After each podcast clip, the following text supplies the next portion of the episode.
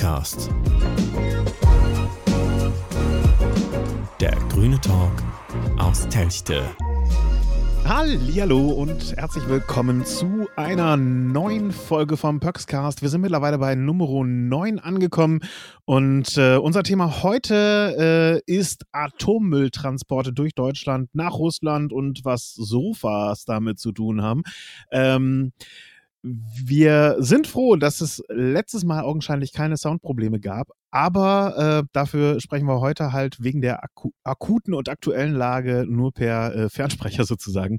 Deswegen mag sein, dass wir heute nicht ganz so perfekt klingen wie sonst, aber ähm, nichtsdestotrotz haben wir uns natürlich einen Gesprächspartner reingeholt. Das ist der Peter Bastian, der ist äh, einer der Leute, die bei Sofa mit in Münster aktiv sind und ähm, damit ähm, möchte ich dann einmal Hallo Peter sagen und natürlich Hallo Marian. Hallo Jost, äh, schön, dass das geklappt hat auf diese äh, Oldschool-Variante mit dem äh, Wählscheibentelefon gefühlt. Äh, die Soundqualität ist ja sonst schon doch ein bisschen schöner. Ähm, Peter, was ist denn Sofa? Du bist ja bei Sofa, das klingt ja erstmal so, so ein bisschen nach dem Ort, wo jetzt alle Menschen während der Corona-Krise sein sollen eigentlich. Ähm, was, was ist dieses Sofa? Ja, Sofa äh, hört sich schön an, man könnte sich draufsetzen. Äh, das heißt äh, sofortiger Atomausstieg und ähm, hat gar nicht so viel mit Rumsitzen zu tun. Es ist eine Gruppe in Münster, die schon lange äh, arbeitet zum Zwischenlager in Ahaus, zur Uranmüllfabrik in Gronau und auch zur Brennelementefabrik in äh, Lingen, da das jetzt nicht mehr zu NRW gehört, aber wir sind eigentlich immer da, wo, wo es so antiatommäßig brennt. Hm, und wie viele Leute seid ihr so? Ähm, da muss ich jetzt erstmal ähm sagen, also wir sind so, es kommt immer drauf an, sechs, sieben Leute, manchmal auch zehn. Ähm, aber jetzt im Moment sind wir eher so sechs Leute, muss man sagen. Okay, und ihr kommt aus dem ganzen Münsterland? Nee, die meisten Leute kommen aus äh, Münster, sind in Münster wohnhaft. Ich bin der Einzige, der jetzt in Telchte äh, wohnt und dann immer eine halbe Stunde hinfahren muss zum Treffen. Wir treffen uns meistens einmal die Woche im Umwelthaus in Münster und da bin ich dann derjenige, der ein bisschen weiter fahren muss. Sehr cool. Ähm, genau, und äh, das ist ja dann auf jeden Fall auch eine ne, ne coole Gruppe. Ähm, und dieses Thema Atommüll, das ist ja eigentlich irgendwie so ein Thema, das würde man jetzt vielleicht eher in Gorleben äh, verorten oder im, also im Wendland mehr oder weniger. Da hört man ja immer die, die großen Castor-Transporte. Warum ist das eigentlich im Münsterland ein Problem und was haben wir hier überhaupt für Anlagen? Du sprachst vorhin schon von der Anlage in Gronau äh, und irgendwie von Ahaus und Lingen. Was, was ist denn da genau? Ja, das ist ähm, erstmal so einiges. In Ahaus ist das Zwischenlager, was auch die äh, 302 Castor äh, Behälter von Hamm vom THTR beherbergt. Und ähm, da ist es ja so, dass die auch noch eventuell die 152 Castor-Transportbehälter von Jülich bekommen. Jülich hat mal einen Entwicklungsreaktor gestanden, der richtig auch Strom produziert hat. Und äh, da soll eben halt auch noch äh, Müll gelagert werden. Da wehren sich die äh, Ahauser sehr gegen, da unterstützen wir sie. Und dann haben wir in äh, Gronau mit der Urenco den einzigen Urananreicherer äh, hier in Deutschland. Und die produzieren eben halt äh, angereichertes Uran, was in Brennstäbe verarbeitet wird und dabei entsteht viel Uranmüll. Okay, also jetzt jetzt noch mal noch mal langsam. Dieses Zwischenlager in Ahaus, da kommt Atommüll aus Atomkraftwerken und THTR, das sind Thorium Hochtemperaturreaktoren, glaube ich, ne?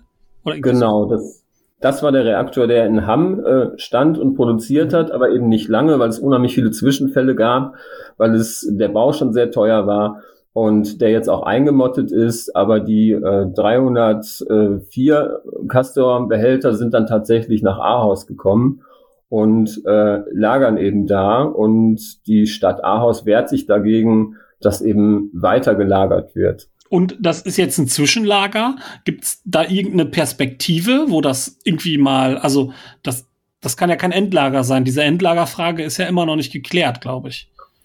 Ja, das stimmt. Es äh, muss eine Perspektive geben, aber ähm, das ist eben so, dass der Schacht Konrad, der versprochen wurde, noch überhaupt nicht bezugsfertig ist und sich da äh, das alles eben halt weiter staut. Und dann ist die Bundesumweltministerin hingegangen, unsere Frau Svenja Schulze, die übrigens auch den Wahlkreis in Münster hat, und ähm, hat dann vorgeschlagen, dass man einfach in Ahaus länger lagert, nämlich äh, jetzt noch weitere circa 20 Jahre. Und dagegen wehren sich natürlich nicht nur die BI, also die Bürgerinitiative in Ahaus, sondern eben mittlerweile auch der gesamte Stadtrat. Und äh, die klagen auch und haben äh, teilweise auch schon Erfolge erzielt. Okay, jetzt hast du gerade äh, davon gesprochen, dass wir hier so ein bisschen eben mit diesen, mit diesen ganzen Gegebenheiten zu kämpfen haben. Und äh, was ist jetzt genau mit dem UAA in Gronau? Was hat damit genau auf sich? Damit hat es auf sich, ähm, dass es die einzige Urananreicherungsanlage in Deutschland ist. Die ähm, Urenco Deutschland gehört eben mit zur Urenco International. Äh, da gibt es äh, die Niederlande und Großbritannien und eben Deutschland, die drei Werke haben. Und hier in Deutschland ist äh, RWE und E.ON beteiligt äh, an der Urenco. Äh, und zwar zu jedem ein Sechstel. Das ist halt so, dass die Niederlande ein Drittel besitzen, Großbritannien ein Drittel und Deutschland über E.ON und RWE ein Drittel. Also jeweils ein Sechstel ist dann ähm, ähm, der Besitz von Urenco äh, von an RWE und an E.ON. Und es ist halt so, dass diese Anlage vom Atomausstieg total ausgeschlossen ist. Das heißt, wir denken alle, 2022 gehen eben die letzten Meiler vom Netz, ähm, wo wir für kämpfen, dass es auch so sein wird. Aber diese Urananreicherungsanlage versorgt eben halt ähm, über 30 Prozent der AKWs weltweit und das wird weiterlaufen. Okay, und das ist gar kein Thema irgendwie, weil man hat in den, in den Nachrichten, wenn es um den Atomausstieg ging in Deutschland, immer wenig davon gehört. Ja, das ist tatsächlich so. Das war auch bis vor sechs, sieben Jahren in der Anti-Atom-Bewegung gar nicht so ein Thema, dass es da im kleinen Gronau nahe der niederländischen Grenze diese Anlage gibt. Die ist übrigens auch eine chemische Anlage. Die läuft tatsächlich äh, über eine chemische Zulassung.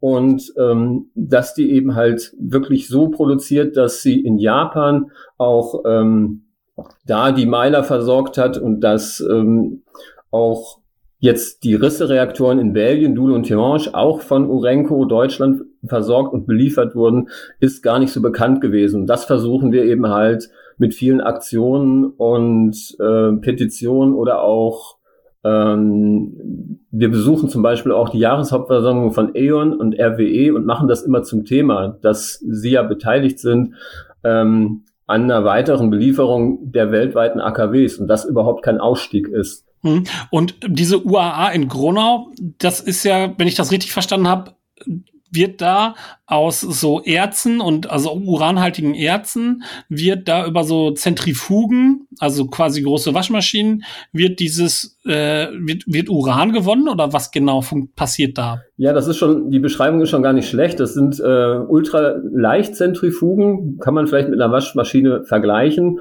Und es ist so, dass Uranerz angeliefert wird, meistens über den Hafen Hamburg. Dann geht das per Zug quer durch Deutschland nach Südfrankreich und wird da in zwei Anlagen nochmal umgewandelt. Und das Endprodukt ist dann Uranhexafluorid, äh, was dann wieder per Zug zurückgeht nach Deutschland, nach Gronau. Also es ist ziemlich viel Zugverkehr. Und da wird es dann in Gronau mit Ultraleichtzentrifugen angereichert. Und es ist auch ziemlich interessant, wir erfahren nichts über die Anzahl dieser Zentrifugen. Also das ist eine geheime Zahl, die nirgendwo genannt wird. Und ähm, witzigerweise sind dieselben Zentrifugen, dieselbe Zentrifugentechnik wird im Iran verwandt. Und es sind auch oft Experten von Urenco, die die deutsche Regierung zu Rate zieht. Und da weiß man die Anzahl der Zentrifugen, aber hier in Deutschland weiß man die nicht. Okay, und aus diesem Uranerz, da wird dann äh, Uran 235, braucht man, glaube ich, für Atomkraftwerke. Genau, so ist es. In diesem Zentrifugenprozess wird dieses 235 wird praktisch rauszentrifugiert an den Rand dieser Zentrifugen. Die laufen also immer während durch. Es gibt gar keinen Stopp. Die werden dauernd beliefert äh, durch ein Röhrensystem, aber kommen nicht zum Stopp. Und dann ist es so, dass dieses Uran 235, weil es schwerer ist, nach außen zentrifugiert wird und da wird es abgesaugt. Okay. Und dann äh, saugen die das ab und die, aus diesem Uran 235, diesem schweren, das ist dann das, was abtransportiert wird für die Atomkraftwerke. Und was bleibt dann über? So eine leicht strahlende Schlacke oder was ist das? Ähm, es bleibt dann ähm, das abgereicherte Uranhexafluorid über. Und es ist so, dass ähm, das immer in einem Verhältnis von 1 zu 5 entsteht. Also du hast, wenn du so willst, eine Tonne Uranhexafluorid, was angereichert ist auf 4 bis 5 Prozent für die zivilen AKWs. Und du hast dann 4 bis 5 Tonnen abgereichertes Uranhexafluorid. Okay. Ja, gut, dann bleibt ganz schön viel über, ne?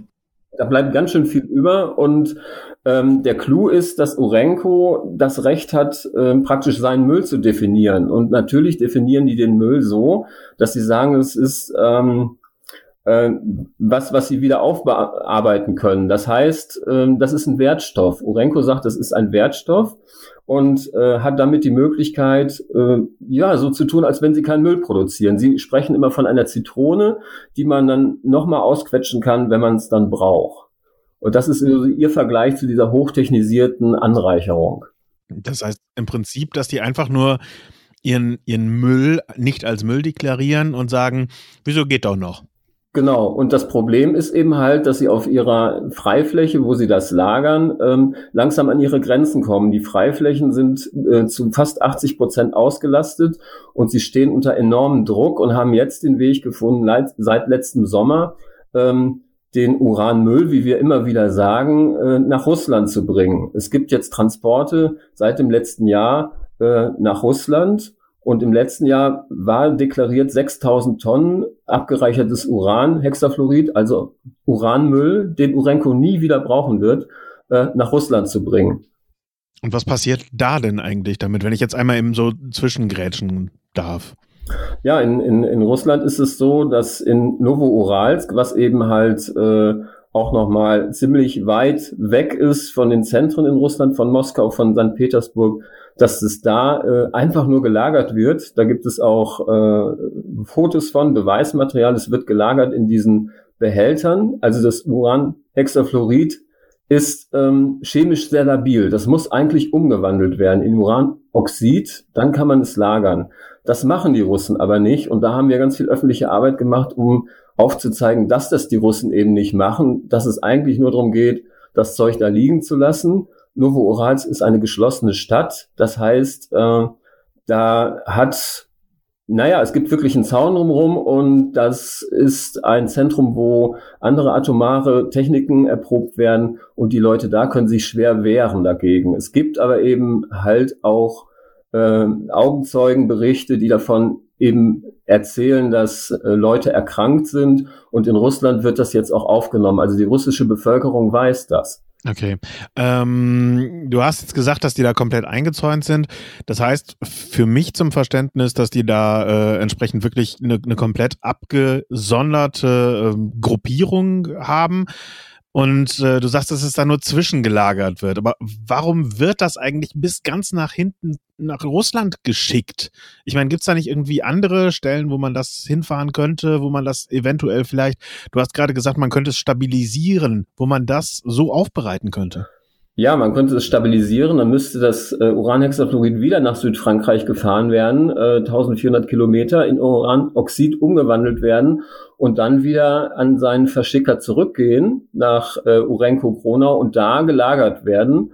Ähm, das ist eine Geldfrage, ganz klar. Also Urenco versucht da Geld zu sparen und auch mit dem billigen Argument, äh, naja, es wird ja in Russland umgewandelt, wir wissen aber nicht, wie schnell. Es gibt Verträge und das hat alles seine Richtigkeit. Es ist ja Wertstoff und wir bekommen das irgendwann zurück. Nur wenn es in Russland wirklich umgewandelt werden sollte, was nur durch öffentlichen Druck passiert, weil auch da wird dann wieder ähm, weniger Provision für viele Leute rauskommen, ist es dann so, dass nur ein gewisser Teil von dem Uran äh, Hexafluorid, was dann Uranoxid ist, zurückkommt. Also wir haben jetzt so die Erfahrung mit den russischen Umweltaktivisten, mit denen wir in Kontakt stehen, dass das vielleicht zehn Prozent werden, die da zurückkommen. Der Rest bleibt einfach da und rottet vor sich hin und ist eine tickende Zeitbombe, was hier nicht wahrgenommen werden will. Vielleicht kann ich zu den Transporten noch sagen, ähm, in Russland selber ist das verfolgt worden, auch von Greenpeace Russland und von Ecodefense. Das ist eine der ältesten Umweltbewegungen in Russland. Die haben sich schon gebildet, als ähm, die äh, als Russland noch UdSSR hieß und die haben das öffentlich gemacht, dass äh, die Transporte, die Schiffstransporte von Amsterdam äh, nach St. Petersburg kommen und haben auch im Dezember da eine öffentliche Aktion gemacht, also richtig mit Atomfässern und mit Bannern und äh, sind da in die Öffentlichkeit gekommen und haben eine Petition von 60.000 Unterschriften zusammengebracht. Hm. Und diese Transporte in, in Deutschland, äh, gibt's da, gibt's da viel Protest oder was macht ihr da so? Ja, wir haben das jetzt äh, tatsächlich hinbekommen, dass wir äh, im letzten Jahr, das war am 10. Dezember, haben wir einen Transport, der von Gronau ging, lange vorher auch, äh, wir wussten, wann er losgeht, wir haben beobachtet, wir haben die Leerwaggons auf dem Gelände der Urenco gesehen und wussten, wenn sich da was tut, dann geht's wohl los. Und da ist es uns gelungen, am 10.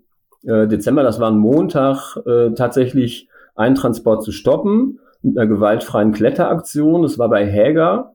Und mhm. da hatten wir auch ein russisches Transparent dabei, was wir mit jemand russisch-kundligen äh, dann gestaltet haben. Da stand drauf, kein Atommüll nach Russland. Und das ist in Russen, russischen Medien ziemlich angekommen. Okay, und diese Transporte selber, also ich erinnere mich ganz dunkel, ich war vor, boah, zwölf Jahren ist es, glaube ich, schon fast sehr, war ich auch mal bei äh, solchen Demos von Sofa gegen diese Transporte. Die waren vorher, wenn ich mich richtig erinnere, nie wirklich gesichert. Also da gab es keine Polizei, die diese Transporte bewacht hat. Ist das immer noch so oder hat sich das geändert? Das hat sich jetzt geändert, auch ähm, mit den letzten ähm, Demos, die wir gemacht haben und Mahnwachen. Da sieht man eigentlich dann überall von Gronau, äh, Burg Steinfurt und äh, die weiteren Stationen, Häger, sind dann immer Polizeiautos an den Bahnübergängen zu sehen und die machen eine Hubschrauberbegleitung mittlerweile. Also es ist leider wirklich traurig, aber der Protest führt dazu, dass die Polizei den äh, Transport begleitet, zumindest mit dem Hubschrauber dann die äh, Strecke abfliegt. Und eigentlich müssten sie ihn ja auch den Gemeinden äh, kenntlich machen, weil wenn es einen äh, Transportunfall gibt, und das Uranhexafluorid ähm, mit Luftfeuchtigkeit über 50 Prozent in Berührung kommt, dann entsteht Flusssäure, die ist hochätzend, die geht durch Glas und die kann sehr weit reichen. Also eigentlich sind alle Kindergärten, Altenheime, wie auch immer, eigentlich jeder Mensch in der Nähe der Gleise und es geht über 10 Kilometer gefährdet und eigentlich müssten die Gemeinden und die Feuerwehren informiert sein. Und das passiert überhaupt nicht. Wir schaffen es manchmal mit Veranstaltungen, ähm, da eine gewisse ähm, Skepsis auch zu berühren. Und auch jetzt hier in Stadtwerke Münster haben dann irgendwann ähm, sich mal weiter erkundigt, was denn passiert, wenn da so ein Zwischenfall äh, wirklich stattfindet und wie die Feuerwehren dann löschen müssten. Also das Traurige ist eigentlich, dass uns auch Feuerwehrleute gesagt haben, also hinter, hinter vorgehaltener Hand, dass sie dann 300 Meter weggehen und im Fernglas beobachten, weil sie eigentlich keine Handhabe haben. Hm. Ja, da ist wahrscheinlich ohne Gefahrguttransport äh, wenig zu machen. Ne? Und ich sag mal, wenn so ein Zug umkippt und es regnet, ist schlecht. Und wenn so ein Zug umkippt oder entgleist und es brennt, äh, ist auch schlecht, weil dann löscht die Feuerwehr wahrscheinlich erstmal mit Wasser, wenn die diese Gefahrgutzeichen nicht an den Zügen oder an den Waggons selber erkennen. Ne? Also die Züge sind gekennzeichnet mit, mit diesen Gefahrgut-Tafeln. Äh, das sind rote Tafeln, die das anzeigen. Eine 7 steht immer für Nuklear und es ist auch das Nuklearzeichen dran. Also die Feuerwehr kann es erkennen. Aber unsere Kritik ist halt auch, dass die Bevölkerung aufgeklärt werden muss und die Kreise, dass wenigstens die Sicherheitskräfte Bescheid wissen. So weiß es immer nur die Polizei, weil die bösen Anti-Atom-Aktivisten irgendwo stehen. Und mit den letzten Transporten, also wir haben jetzt vier oder fünf Transporte im letzten Jahr dann auch begleitet und wir hatten zehn äh, Orte, hm, das war in Lünen, das war hier in Münster, das war in Gronau, in Burgsteinfurt, in Drehensteinfurt, wo wir tatsächlich zehn äh, äh, Punkte hatten, wo Leute Mahnwachen gemacht haben. Also es ist jetzt irgendwie angekommen. Ja, cool. Also cool in dem Sinne, dass da natürlich endlich was da äh, passiert und ein bisschen Aufmerksamkeit kommt, weil irgendwie ist es ja surreal, wenn wir in Deutschland sagen, wir wollen aus der Atomkraft aussteigen, aber wir produzieren weiterhin fleißig Atom also Uran für andere AKWs und Atommüll, den wir dann in Russland irgendwie verschachern. Also es ist irgendwie ein bisschen komisch, so von der Handhabe. Ja, es, es bringt uns ja alle nicht weiter, wenn wir sagen, gut, okay, wir hören auf, aber für den Rest der Welt machen wir gerne weiter. Ja, das ist auch unser Argument, dass wir sagen, das, das ist einfach unglaubwürdig und dann teilt sich halt auch mit, dass das ähm, strategisch gerne unter den Teppich gekehrt wird. Und man muss auch eins sagen, dass Frau Merkel das strategisch super gemacht hat. Sie, äh, wenn wir es auch nicht gerne sagen, aber sie haben die äh, Castor-Transporte ins Wendland unterbunden. Die Castoren werden jetzt einfach an den AKWs äh, gelagert. Und damit ist erstmal schon so ein bisschen dem Widerstand der Wind aus dem Segel genommen worden. Und das andere, durch den Atomausstieg, denken ganz viele Leute, also auch äh, Leute, die Arbeitskollegen von mir oder Bekannte, die ich habe, die manchmal auch gerade junge Leute, auch aus der Antikohle-Bewegung, die dann sagen, wieso, wir sind doch schon ausgestiegen. Also genial war einfach dann zu sagen, wir steigen aus der Stromerzeugung aus, aber äh, das Uran produzieren wir weiter und man muss auch sagen, das habe ich noch nicht erwähnt, aber die Urananreicherung ist potenziell äh, sehr gefährlich, weil sie äh, in die Atomrüstung geht, weil die Anlagen der Zentrifugen ähm, laufen durchgehend weiter und wenn man nicht zum bestimmten Zeitpunkt dieses Uran 235 absaugt, dann reichert sich das weiter an. Und das ist eigentlich in drei bis vier Wochen technisch ohne weiteres möglich, das Uran durch die Zentrifugen auf 80 bis 90 Prozent anzureichern. Und dann ist es uranwaffenfähig und atomwaffenfähig. Und das gibt der Bundesrepublik Deutschland, auch wenn es keiner sagt, ähm, Armin Laschet sagt es, hat es schon mal so nebenbei erwähnt, äh, die Möglichkeit am Tisch der sogenannten Atommächte mitzusitzen. Weil wir hypothetisch die Chance haben, atomwaffenfähiges äh, Uran oder Plutonium oder wie immer das denn heißt, äh, zu produzieren. Ganz genau. Das ist eigentlich eine strategische Geschichte und eine potenzielle Geschichte. Ähm, also wir würden sagen, dass die Bundesrepublik, der würden wir jetzt nicht unterstellen, dass sie irgendwie hinterher sind, ähm, das Uran so anzureichern, dass sie dann in drei, vier Monaten dann auch technisch eine Bombe dazu bauen können. Es gibt ja dann noch dieses technische Know-how. Aber es ist hinter vorgehaltener Hand eben die Potenz äh, dieser Exportnation Deutschland, diese Technik äh, so benutzen zu können. Ja, aber im Prinzip ist ja die Sache, wenn du, wenn du die Mittel und Wege quasi hast, und ich meine, äh, woher kamen die Atombomben damals äh, quasi, die, die Technik dahinter? Ja, das waren leider wir. Und wenn ich mir das angucke, dass diese, diese Technik jetzt quasi vor unseren Füßen quasi weiterhin aufgebaut werden kann, dann ist das doch beunruhigend eigentlich. Ja, ich finde, es ist auch beunruhigend äh, in die Richtung gesehen, was passiert, wenn auch Regierungsbeteiligungen sich ändern. Und es gibt immer mehr nationale Stimmen, die gerade auch in Richtung USA und äh, NATO darauf drängen, dass man sich doch vielleicht auch selber bewaffnen müsste, auch atomar. Das ist anscheinend immer noch der Traum von vielen äh, Männern, würde ich auch mal so sagen. Und ähm, da gilt es, das einfach in die Öffentlichkeit zu tragen. Und bei Urenco ist es auch deswegen gefährlich, weil sie jetzt, sie haben ein Werk in den USA, in Neumexiko, das gehört praktisch Urenco International, aber es steht in den USA und es ähm, hat da jetzt im Februar eine Verlautbarung gegeben von den Thomas Häbele, das ist der äh, Chef von Urenco International, dass sie in der Lage sind und das auch angehen wollen, das Uran auf 19,75 Prozent anzureichern. Und dazu muss man wissen, dass international 20 Prozent die Hürde ist, wo es dann äh, militärisch genutzt wird. Also die Proliferationsgrenze ist genau bei 20 Prozent. Und Urenco USA geht jetzt dahin, das zu produzieren. Und wir sagen auch auf diesen Jahreshauptversammlungen von RWE und E.ON, wo wir seit zehn Jahren hingehen und Fragen stellen dürfen als Aktienbesitzer, sagen, dass die Urenco ganz klar in die Richtung Rüstungsschmiede geht und damit auch RWE oder E.ON. Und das ist so der Punkt, den wir da versuchen, auf den Jahreshauptversammlungen äh, publik zu machen, weil wir das als sehr gefährlich sehen. Wir sehen das tatsächlich so, dass die Urenco sich immer mehr in militärischen Bereich begibt. Hm, okay, das ist dann ja nochmal ein, ein ganz anderes Thema. Also von der Energieversorgung zum äh, Militärkonzern hin. Äh, da können wir nur hoffen, dass wir da, äh, also dass es da dann einen noch breiteren gesellschaftlichen Aufstand gibt, wenn Urenco sich in die äh, in diesen Bereich begeben sollte. Wie ist denn eine Firma wie Urenco eigentlich in äh, in, äh, in Gronau angesehen? Also ist es irgendwie so, dass die da von der Politik hofiert werden, weil die ohne Ende Gewerbesteuer ranziehen? Oder äh, wie sieht es aus? Ja, das sieht leider so aus. Also Urenco ist der größte Gewerbesteuerzahler in Gronau und ähm, Ja, es ist tatsächlich so, dass Urenco auch eine sehr gute Politik in die Richtung macht, dass sie viel anbieten. Sie machen zum Beispiel Praktika für ihre Mitarbeiter, die dann in Behinderteneinrichtungen arbeiten oder auch in Kindergärten.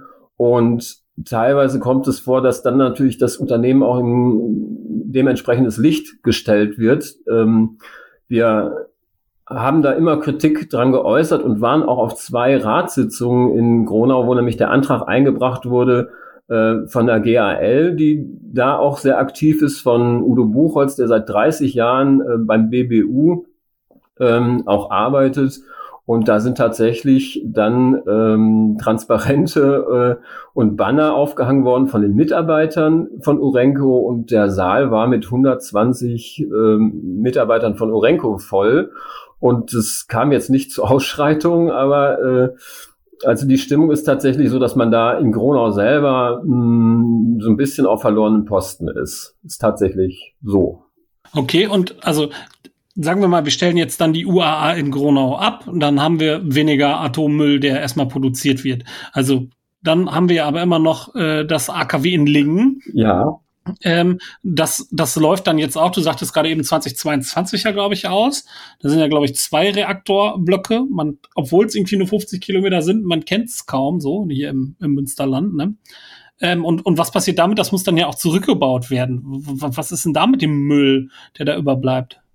Es ist so, dass es in Lingen das erste AKW äh, hier in Deutschland gab. Das ist äh, Lingen 1. Das wird gerade zurückgebaut. Da gibt es jetzt äh, ähm, auch Bürgerbegehren, äh, wo wir versuchen mit dabei zu sein. Ähm, das ist gerade ein bisschen schwierig, weil die wollen uns da nicht unbedingt haben von RWE. Ähm, und dann gibt es Lingen 2, das ist tatsächlich das letzte AKW, was hier in Deutschland vom Netz gehen wird. Und das ist 2022 im Dezember. Und äh, man kann raten, welcher Dezember, nämlich der letzte Dezembertag. da soll es dann vom Netz gehen. Und auch da haben wir bei RWE Fragen gestellt an Rolf Martin Schmitz, das ist der Vorstandsvorsitzende, warum sie denn bis zum letzten Tag äh, das AKW laufen lassen wollen. Und da hat er gesagt, weil äh, das Atomgesetz das so vorschreiben würde, das stimmt nicht, das ist eine Kann-Regelung. Und äh, da geht es ihm halt darum, sich da mit dem Konzern auseinanderzusetzen. Und es ist auch so, dass der Rolf Martin Schmitz im letzten Jahr tatsächlich gesagt hat, sie werden nochmal einen ähm, Brennelementewechsel machen, drei Monate vor dem Dezember praktisch. Und da haben wir dann sofort nachgefragt und haben gesagt, aus unserer Sicht heißt das, dass dem Staat signalisiert wird, also wenn die Restlaufzeiten weiterlaufen sollten, aus welchem Grund auch immer, ist RWE am Start und könnte das AKW weiterlaufen lassen. Und da hat er sich sehr gegen gewehrt und meinte, das würden sie nur aus Sicherheit machen, damit die äh, Brennstäbe nochmal ähm, nachgeguckt werden, geprüft werden. Und man muss auch dazu wissen, dass ein Brennelementewechsel nicht unbedingt neue Brennelemente beinhalten muss. Man kann auch die Brennelemente, die im Zentrum stehen, ein bisschen austauschen und die anderen, die am Rand stehen, wieder reinbringen, dann kann man mehr ausnutzen. Aber das Ganze riecht danach, dass sie wirklich sehr, eine sehr aggressive Politik machen. Das sieht man auch im Hambacher Wald und ähm, überhaupt zum Kohleausstieg. Und da ist es so, dass wir denken, Sie bereiten es tatsächlich so drauf vor, dass sie drei Monate vorher einen Brennelementewechsel machen und eventuell neue reinsetzen. Das ist so die Auseinandersetzung. Okay, und ähm, mal angenommen, es endet dann doch äh, am 31.12.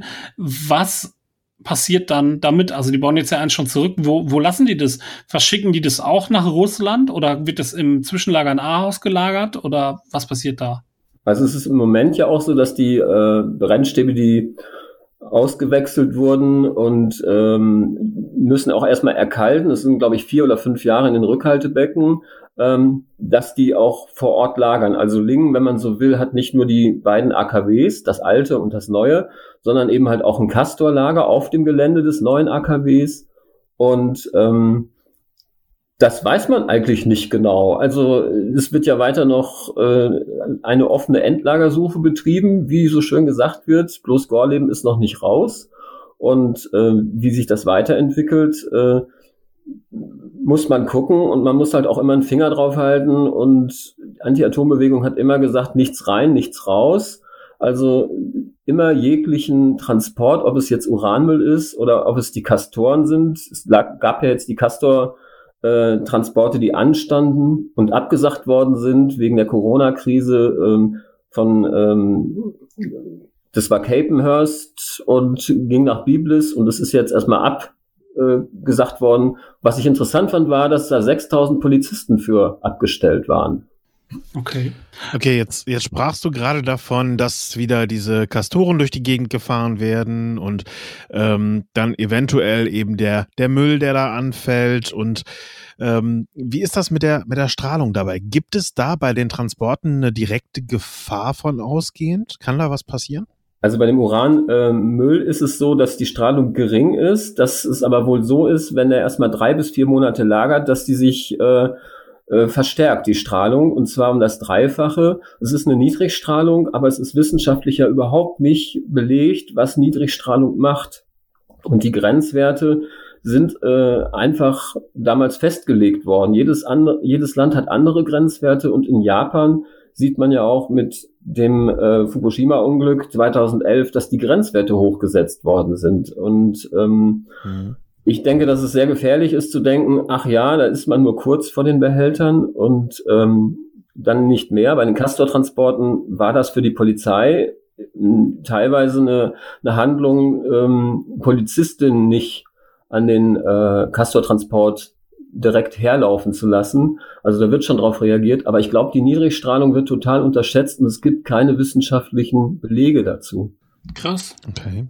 Also die Strahlung heftig. ein Problem und halt die Gefahr von diesen äh, Unfällen, äh, dass dann das mit, äh, also gerade der Uranmüll mit Wasser kontaminiert und dann halt Uranhexafluorid, also äh, Flusssäure, ne Folsäure, diese Säure, Flusssäure. Flusssäure, genau. Das ist natürlich äh, nicht, nicht ganz ohne. Ähm, und äh, okay, also irgendwo muss es dann ja hin. Also wir sind ja in Deutschland auch auf der Suche nach einem nach einem wirklichen Endlager, wobei man ja damit es unter die Erde in so alte Salzstöcke zu fahren, hat man ja schlechte Erfahrungen gemacht irgendwie. Ähm, ich habe da mich länger nicht mehr informiert. Weißt du, Peter, was ist denn da aktuell so der Stand bei der Endlagerdiskussion? Gibt es da irgendwie Updates?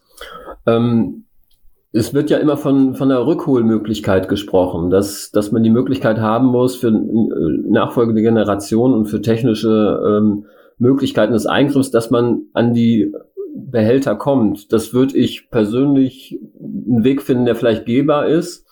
Ähm, wir haben immer geguckt, dass wir auch mit der BI Lüchow-Dannenberg zusammenarbeiten. Was wir auch machen, äh, um eben halt da so ein bisschen zu gucken, den Widerstand da nicht einschlafen zu lassen. Also ich denke, was auf jeden Fall wichtig ist, ist, dass das rückholbar ist, äh, weil man nicht einfach das Zeug unter die Erde packen kann. Und man sieht das ja auch in Filmaufnahmen wieder einfach die Tonnen wirklich 20, 30 Meter runterfallen in den Schacht. Und da kann ja keiner sagen, dass da, äh, dass es nicht äh, dazu Lecks kommt. Mhm. Und von daher würde ich sagen, ist der Weg auf jeden Fall, es muss rückholbar sein und es muss jetzt erstmal direkt ausgestiegen werden, was wir auch sehen, wo ich gerne nochmal ein bisschen den Finger drauflegen will, ist, dass die Diskussion jetzt um Klimaschutz und ähm, Kohleausstieg, dass da die internationalen äh, Nuklearlobbyisten sehr stark Lobbyarbeit machen in die Richtung, dass äh, ähm, Atomkraft ja ähm, CO2-frei ist und damit eben halt auch eine Möglichkeit, wieder das Klima zu stoppen. Äh, das, das passiert auch in Deutschland. Das haben wir, das ist nicht nur die AfD, die das sagt, sondern auch die CDU und auch teilweise die, die FDP sowieso. Da haben wir im Moment große Sorge, dass das wieder langsam aber sicher salonfähig wird. Okay, vor allem ist das Spannende ja, also nicht nur, dass man sich für Millionen von Jahren so, so was Strahlendes quasi in seinen Boden äh, packt, nämlich diesen äh, Atommüll, sondern das andere ist ja auch, glaube ich, dass die CO2-Bilanz von Atomkraftwerken gar nicht so toll ist eigentlich, wenn man diese ganzen Transportwege und ähnliches mit berücksichtigt, ist der CO2-Ausstoß, also ist Atomkraft nicht CO2-neutral, sondern emittiert, glaube ich, ziemlich viel CO2 mit, wenn ich das richtig in Erinnerung habe. Ja, das ist so, dass man vor allen Dingen gerne außer Acht lässt, dass das Uran ja auch abgebaut werden muss. Es wird äh, in Kasachstan zum Beispiel abgebaut und in afrikanischen Ländern. Ähm, und das sind Bedingungen, auch in den USA ist lange in indigenen Gebieten, in Neumexiko, ähm, sind, sind, ist Uran abgebaut worden und da ist es nicht für nötig befunden worden. Das, das war dann eine Halde und der Wind hat es weitergetragen, die Leute und die Tiere, die da leben. Äh, sind geschädigt und sind für Generationen weiter geschädigt. Und ähm, natürlich muss das Uran aus der Erde geholt werden und da äh, gibt es auch CO2-Emissionen. Also das Ganze ist eigentlich ein Taschenspielertrick, es ist ein Fallspiel. Es geht nur darum, die Atomkraft wieder salonfähig zu machen und einfach viel Geld von der EU abzugreifen, um erneuerbare Energie äh, oder Green Energy eben halt äh, umzufirmieren auf Atomkraft tatsächlich. Okay, und ähm, jetzt, um mal äh, so langsam zum Ende zu kommen, wir haben gerade schon gehört, was ihr gegen diese Transporte äh, unternehmt. Was kann man denn als Einzelner eigentlich gegen diese Transporte unternehmen? Und ist es tatsächlich sinnvoll, vielleicht auch noch mal als provokante Frage, Frage zum Schluss, gegen diese Transporte zu demonstrieren oder sie auch zu verhindern, weil die Transporte sind ja, also zumindest die nach Russland, die sind nicht notwendig, aber wenn, äh, ich sag mal, Sachen aus Jülich nach Ahaus transportiert werden in den Zwischenlager, dann ist das ja vielleicht auch irgendwie notwendig, weil selbst wenn man jetzt aussteigt, der Müll bleibt ja und irgendwo muss er ja hin. Oder sehe ich das falsch? Naja, der Müll bleibt und muss so schnell aussteigen, wie, wie es möglich ist, sonst bekommen wir doch noch eine Katastrophe. Also ich will gar nicht so nach Frankreich gucken oder ich denke mal, das kann ja nicht sein, dass du den Müll einfach in andere Länder bringst. Also wie stehst du denn moralisch da? Ich denke, das ist unsere Pflicht in der Demokratie, die funktioniert nur dadurch, dass sich alle einschalten, wie jetzt eben halt auch ähm, Kohleausstieg oder vielleicht jetzt auch mit der Pandemie mhm. Corona, wie wir als Gesellschaft damit umgehen, ob wir viel mit Zwang machen, ob wir uns ähm, aus so einer Diskussion rausnehmen oder als Bürger da einschalten, ist, glaube ich, total wichtig. Und es kann nicht sein, dass hier Atomenergie äh, erzeugt wird und sie in andere Länder gebracht wird. Das kann nun mal gar nicht sein. Und zu Jülich muss man sagen, das sollte nicht nur nach Ahaus, es sollte sechs Jahre lang eigentlich in die USA exportiert werden. Da hat es ein Bündnis gegeben, da haben wir gegen gearbeitet und haben auch äh, Aktivisten aus den USA zweimal hier gehabt und haben den eine Woche begleitet, hat in vielen Städten gesprochen und auch in Berlin mit äh, ähm, Parteien der Linken und der Grünen. Und wir sehen einfach, dass es schon was bringt, sich zu vernetzen und auch mit ausländischen Aktivisten sich zu vernetzen, da wo das Uran erzeugt wird, da wo es später vielleicht gelagert wird und wenn es dann in den USA ist, was man gar nicht glaubt, aber was so war, das ist jetzt teilweise vom Tisch. Und zu den Uranmülltransporten muss man sagen, also wir haben noch nie äh, das so gehabt, dass sich zehn verschiedene Orte und Städte beteiligt haben mit Mahnwachen, also teilweise morgens um 6 Uhr sind die Leute in diesen gelben Anzügen an dem Zug gewesen, haben Flugis verteilt. Äh, das fanden wir schon sehr super. Und wie gesagt, in, in Russland haben die regionalen Medien, über 100 Medien hat es gegeben, die diese Transporter aufgegriffen haben und äh, total empört waren, dass diese Gesetzeslücke ausgenutzt wird, dass man sagt, ähm, Wertstoff kann man bringen, aber das russische Gesetz verbietet eben den Import von äh, Atommüll. Und das hat die Leute in Russland anscheinend wirklich so getroffen, dass 60.000 Leute diese Online-Petition unterschrieben haben. Dazu muss man wissen mit Adresse und mit Namen und es ist sofort ein Link an Rosatom gegangen und ein Link an RWE und E.ON und diese Unterschriften sind jetzt auch vor sechs Wochen ähm, hier in Deutschland übergeben worden. Also der nächste Transport ist tatsächlich, wenn wir rechnen damit, diese Leerwaggons sind schon in, äh, bei der Urenco in Gronau angekommen, nämlich seit vier Tagen. Da stehen die auf dem Gelände. Wir beobachten die. Man kann da durchgucken durch ein Gitter. Ähm, und wir werden auf jeden Fall äh, die Leute per E-Mail-Verteiler auf dem Laufenden halten. Und wenn am 30. eventuell dann doch ein Transport läuft, werden wir auch darauf dringen, dass es ein Moratorium geben muss. Es kann nicht sein, wenn wir hier eine Pandemie haben, Corona äh, aus, ähm, eigentlich eine Sondersituation, dass dann Unternehmen so im Nebel äh, solche Transporte machen können. Also eine Beteiligung ist möglich, weil es gibt ganz viele Leute, die von Münster auch Richtung Gronau fahren mit den Zügen. Und ähm, an jedem Bahnhof kann man eigentlich eine Aktion machen. Und in Münster wären wir ganz froh, wenn sich auch Tächter Leute mitbeteiligen. Und man glaubt gar nicht, wie schnell dann auch die Medien aufspringen, sobald die merken, dass russische Aktivisten am Bahnhof in Münster eine Rede halten zu diesen Dingen und auch zu den anderen Städten fahren und dabei den Mahnwachen dann aktiv sind. Das haben wir jetzt zweimal hingekriegt und wir kriegen es bestimmt auch ein drittes Mal hin. Ich wollte gerade sagen, dass wir natürlich eure äh, Website, also sofa-ms.de, glaube ich, oder .org, mhm. äh, sofa-ms.de, natürlich äh, auch nochmal verlinken, dass die Leute sich, wenn sie Interesse haben, sich in diesen E-Mail-Verteiler auch eintragen lassen können. Ähm, und eure Position... Wir, wir, auch noch, wir könnten auch noch Urantransporte mit verlinken, weil das ist eine Website, wo man auch, äh, wenn man Urantransporte sieht, einfach... Äh, da was zu sagen kann. Ja, also, okay, super. Machen wir auch. Ihr findet es in den Show Notes auf jeden Fall. Genau. Äh, für, für, mich noch so zum, zum Ende so zusammenfassend. Ihr seid also der Meinung, dass auch diese Transporte innerhalb von Deutschland, die sollte man erstmal lassen, also so ein Moratorium, um gucken, was machen wir eigentlich mit dem Müll am Ende und sich Gedanken machen, wo lagern man zu Ende, damit man nicht den Müll hin und her durch Deutschland fährt, um es immer mal wieder zu verschieben. Ja, wir sagen eigentlich, dass die Orenco sofort schließen muss äh, und dass eine Verschiebung von Müll eigentlich eine Augenwischerei ist und dass wir eigentlich so ein bisschen Waffengleichheit haben wollen. Wenn wir nicht demonstrieren können, weil wir Corona haben, dann dürfen die auch nicht einfach Transporte machen, um äh, den Laden am Laufen zu halten. Und man muss auch wissen, dass die Transporte tatsächlich tagsüber laufen. Mhm. Und hm. wenn die Bevölkerung nicht informiert ist, sehen die das gar nicht. Dann merken die das nicht.